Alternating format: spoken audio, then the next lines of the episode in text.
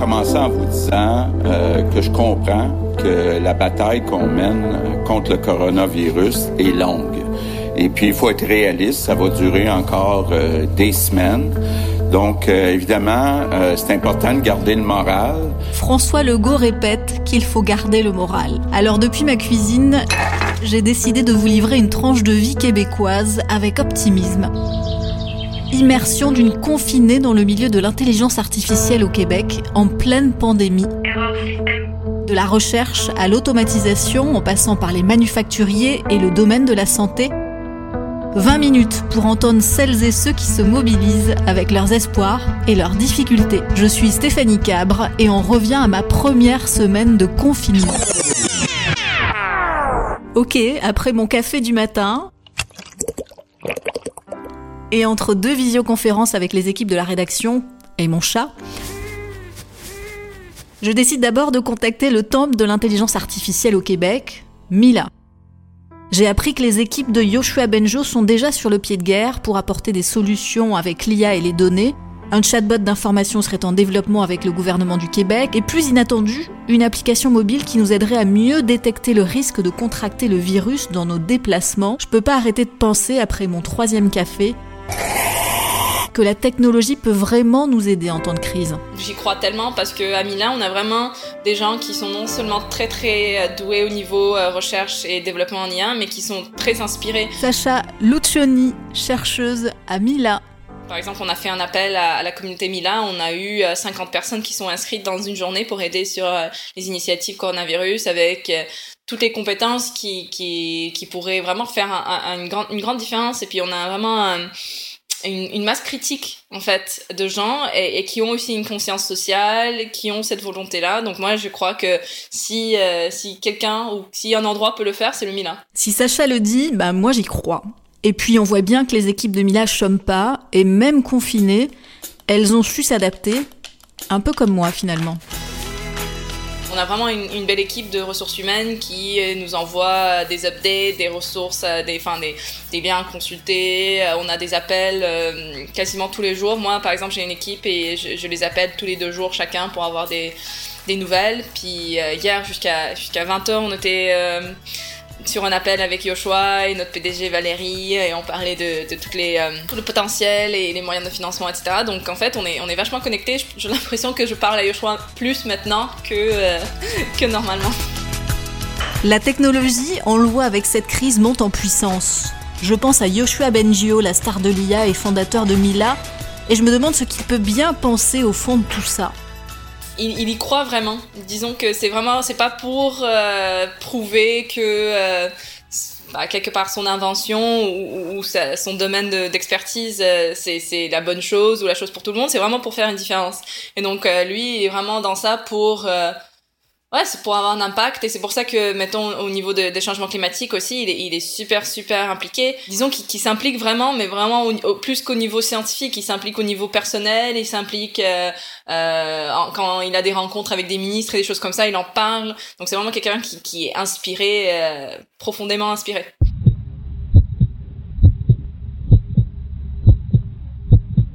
Deuxième semaine de confinement, Et je me rends compte que finalement, c'est toute la planète IA qui passe à l'action à Montréal. C'est fou. Des algorithmes pour détecter des cas de coronavirus, l'IA pour soutenir la création de vaccins, le champion québécois des biopharma Medicago a pu faire un vaccin candidat en 20 jours. C'est quand même épatant de voir que tous les écosystèmes de la santé et de l'innovation sont aussi mobilisés parce qu'il y a urgence à trouver des solutions. Je me dis qu'ils doivent tous travailler d'arrache-pied, un peu comme moi en fait, du genre 24 heures sur 24. Non, on travaille pas 24 heures sur 24, mais on travaille beaucoup. On a des journées d'une dizaine, dizaine d'heures facilement. Julien Caudroy est le directeur des communications chez Innovitech, une entreprise de conseil en innovation très active en ces temps de crise. On n'est pas à plaindre, on est, dans, on est en télétravail, donc euh, on sait qu'on a, on a la première ligne qui, elle, est, et travaille euh, autant que plus, autant si ce n'est plus que nous et qui travaille pas dans les mêmes conditions. Donc, euh, non, on travaille beaucoup parce que euh, tous nos clients se mobilisent et puis on a des clients qui, des organisations, pardon, qui se mobilisent sur sur l'après. L'aérospatial peut apporter des choses, notamment au niveau manufacturier. On sait que certaines entreprises se mobilisent sur ce sujet-là, mais n'auront pas un impact aussi important que les technologies médicales ou les biopharma à court terme. Par contre, à long terme, on sait que euh, les industries autres que, ces secteurs-là auront besoin d'une relance. Et on commence à préparer la relance, on est déjà à se poser des questions, qu'est-ce qu'on va pouvoir faire pour aider les entreprises à, se redresser? Parce que dans certains secteurs, l'aérospatial en est un, euh, le challenge va être compliqué parce que les autres n'ont pas obligatoirement fermé leurs usines. Dans le secteur des manufacturiers, justement,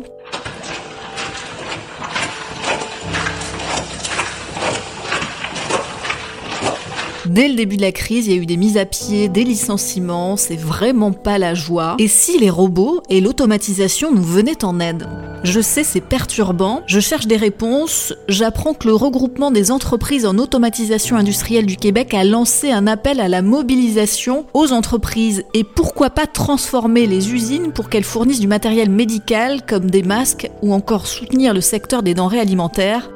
L'idée est super belle. Pour te donner un pouls un peu de la situation, euh, les entreprises euh, en automatisation industrielle en ce moment et en robotique avancée euh, faisaient quand même pour la plupart du télétravail aussi déjà. Carl Fugère, directeur général du REAI, le regroupement des entreprises en automatisation industrielle au Québec.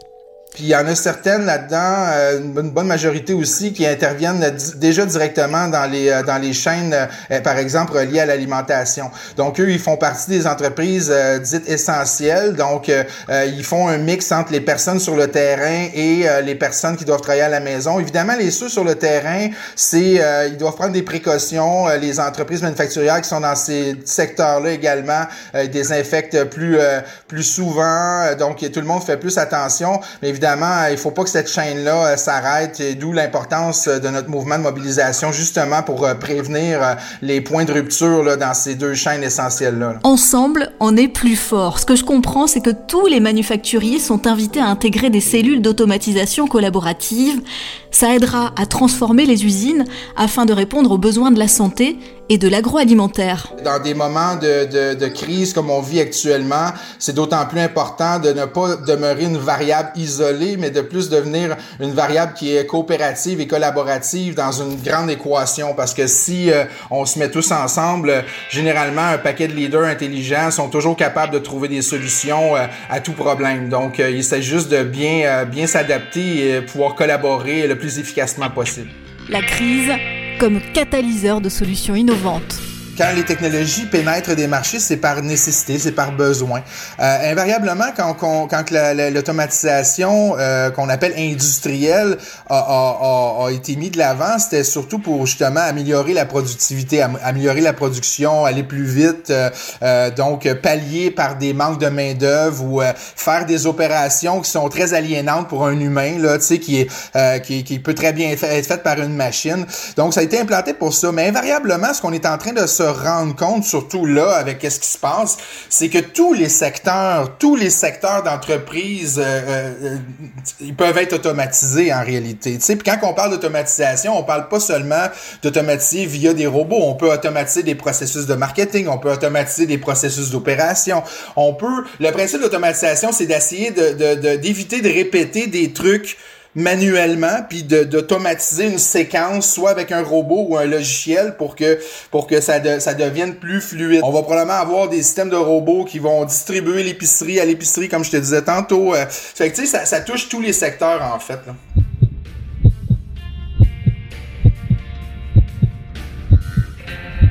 Troisième semaine de confinement.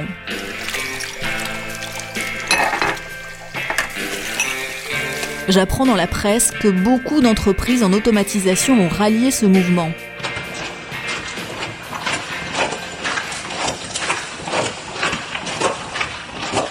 Une usine 4.0 de produits scellants s'est même adaptée pour fabriquer du gel hydroalcoolique. Je veux parler à son directeur pour savoir ce qui l'a poussé à faire ça. La crise révèle les caractères et les personnalités. Après cinq tentatives, j'arrive finalement à le joindre sur son cellulaire il a l'air d'aller malgré les grosses journées de boulot.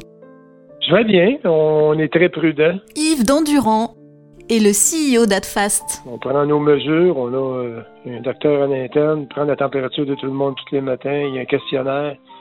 On fait tout, on a euh, tous des employés qui sont euh, liés à la production, les employés du sport et ceux qui travaillent sur les lignes sont tous à 6 pieds minimum d'écart entre entre eux et plus. on fait très attention, toutes les mesures sont prises. le risque est tout le temps là. On est tous potentiellement porteurs du virus sans le savoir. on, on a une attitude qui est extrêmement prudente vis-à-vis les dangers. Évidemment, c'est pas rien de décider d'adapter son usine pour faire du désinfectant, ça implique des sacrifices. On s'est engagé, on a des mélangeurs, on a une équipe de chimistes euh, qui sont extrêmement, très, extrêmement bons. Euh, on a les équipes d'automatisation, de programmation, tout ça. Fait qu'on a tout rassemblé.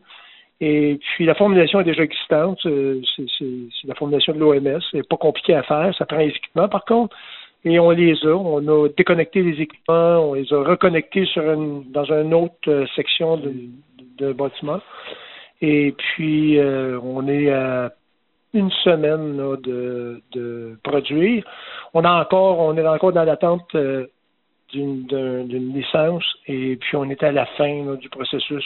On devrait, j'espère, très bientôt avoir la licence parce parce que les matières premières sont toutes sur le plancher, euh, l'équipement de production est pratiquement prêt. Aussitôt qu'on a la licence, nous, les contenants sont déjà là. On a même un imprimeur qui attend parce que sur chacune des étiquettes des contenants doit avoir un numéro relié à, la licence. Et puis on peut pas produire des étiquettes, on peut pas. c'est des petits détails même qui peuvent retarder mm, la production euh, peut-être d'une semaine, une semaine et demie, on espère. Euh, parce qu'on a la plus grande capacité de production euh, au Québec. Euh, on, sera en mesure de sortir près de 32 000 litres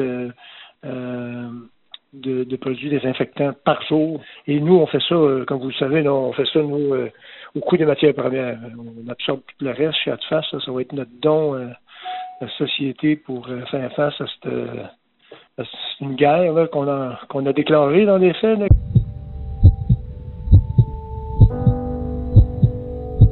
Aucun moment de découragement et peu importe de ne pas vraiment beaucoup dormir pour lui. Dors 4 heures euh, par nuit. Euh, par nuit, euh, c'est des arrêts 7-24 dans le fond. Il faut dormir un peu, sinon le cerveau marche plus. Oh non, c'est on n'a pas le temps de dormir. Faut pas. là, c'est pas le temps de ralentir. on, le voit, nous, on voit les statistiques. Et puis, c'est terrible. C'est terrible. Puis, ça va, ça, va s'aggraver. En fait, des individus comme Yves, pour moi, ça porte un nom. Ce sont des héros du quotidien.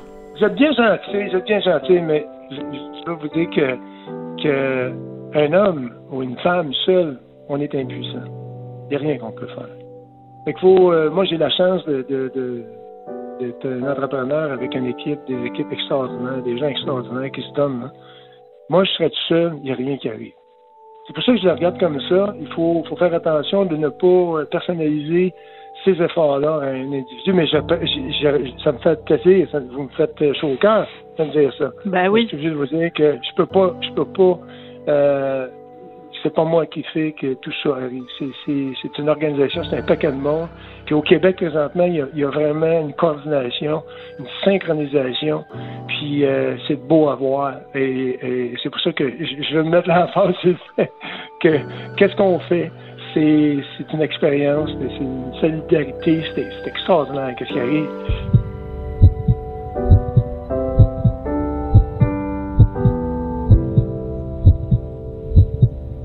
C'est fou, en fait, toutes ces belles personnes qu'on peut rencontrer confinées dans sa cuisine. Pendant que je fais ma vaisselle, je peux pas m'empêcher de penser. Ça me fait vraiment chaud au cœur de voir tout cet élan de solidarité au Québec. C'est vrai, ça donne des frissons.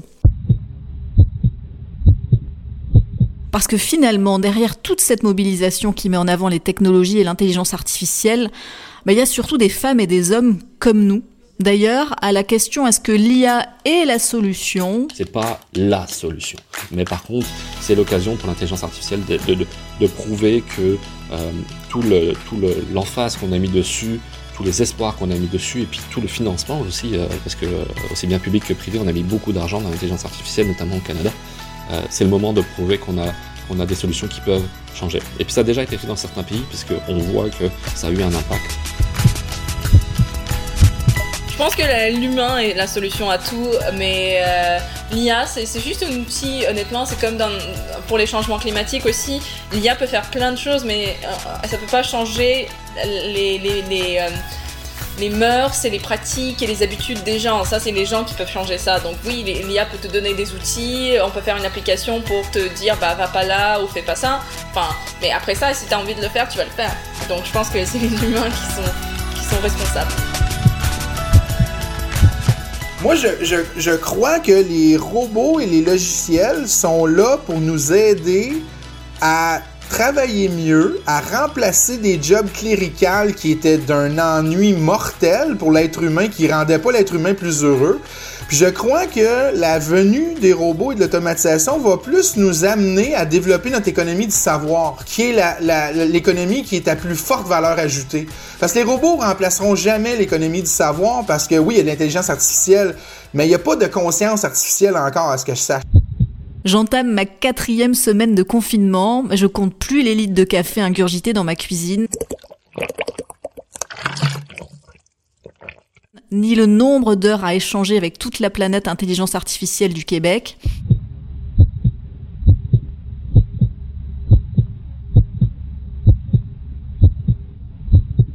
Une chose est sûre, c'est qu'on a toutes et tous de bonnes raisons d'espérer. On va passer à travers, donc il n'y a pas besoin de, d'être pessimiste et se dire on va pas passer à travers. On va passer à travers, c'est certain. Euh, il va y avoir des changements de paradigme. Il va y avoir un avant et un après Covid, c'est certain, d'un point de vue économique, politique. Euh, on vivait dans une, société mondialisée où on disait que l'État ne servait plus à rien, puis euh, là on se rend compte qu'en en, période de crise, l'État sert à tout. Euh, et il est même omnipotent, l'État, à ce moment. Donc il va y avoir un changement, il va y avoir aussi, ça c'est une bonne nouvelle, dans certains pays, des réinvestissements, je pense, dans le système de la santé. On voit que les pays qui ont un peu abandonné le système de la santé payent très cher aujourd'hui. On prend, l'Italie, qui, euh, qui, euh, qui a, vu des baisses successives de, de des financements du, système de santé. Il y a des pays qui nous font peur, les États-Unis nous font peur, la Suède nous fait peur, la Suisse nous fait un petit peu peur aussi. Donc on va voir un petit peu, euh, on va voir les stratégies, puis on fera le bilan. Au moins, on sera prêt pour une prochaine crise euh, de la sorte. Moi, je trouve que cette crise a, rassemblé les gens d'une manière qui est assez incroyable. Donc il y a des gens qui, qui commencent à s'impliquer davantage dans leur communauté, même, virtuellement, qui commencent à prêter un coup de main à, des gens âgés. Donc, je pense que, en fait, quand on est dans notre vie de tous les jours et que tout est facile et on peut faire n'importe quoi ou aller n'importe où, on n'y réfléchit pas, on, on pense pas à nos voisins âgés et puis à notre communauté, à nos agriculteurs locaux. Et puis tout à coup, quand on fait face au fait que ah ouais, mais on peut pas, euh, pas aller là-bas, on peut pas acheter ceci, il y a plus de papier toilette, ça nous fait réfléchir aux, contraintes. Et quand il y a plus de contraintes, je pense que les gens, c'est là que les gens deviennent plus créatifs. Euh, parfois plus altruistes, parfois plus débrouillards. Je sais pas, je, pense que on va, on quand même découvrir plein de bonnes choses euh, à travers cette pandémie. Il y a définitivement euh, non seulement euh, des raisons d'espérer, euh, la force, la créativité, la collectivité. Quand on se met ensemble, n'y a rien qui peut. Euh, oui, il y a toujours, y a toujours euh, des, victimes. Il y a toujours des victimes. Puis c'est ça qui qui me fait mal au cœur. Mais en même temps, il faut, faut jamais perdre l'espoir puis se décourager. Quand tout le monde est au combat, on gagne tout le temps. Tout le temps tout le temps, tout le temps, l'histoire le pauvre, et puis ça va être encore euh, le cas. Par la fenêtre de ma cuisine, je regarde le printemps arriver, les oiseaux continuent de chanter.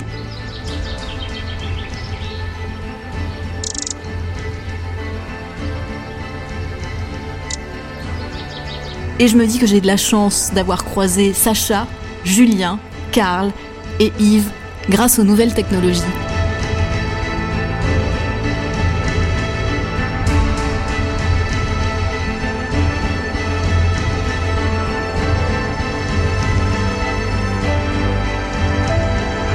C'était 4 semaines en confinement dans le monde de l'intelligence artificielle au Québec, un docu-20 de C Science IA, écrit par Stéphanie Cabre et réalisé par Stéphanie Cabre et Philippe Regnoux. C Science IA.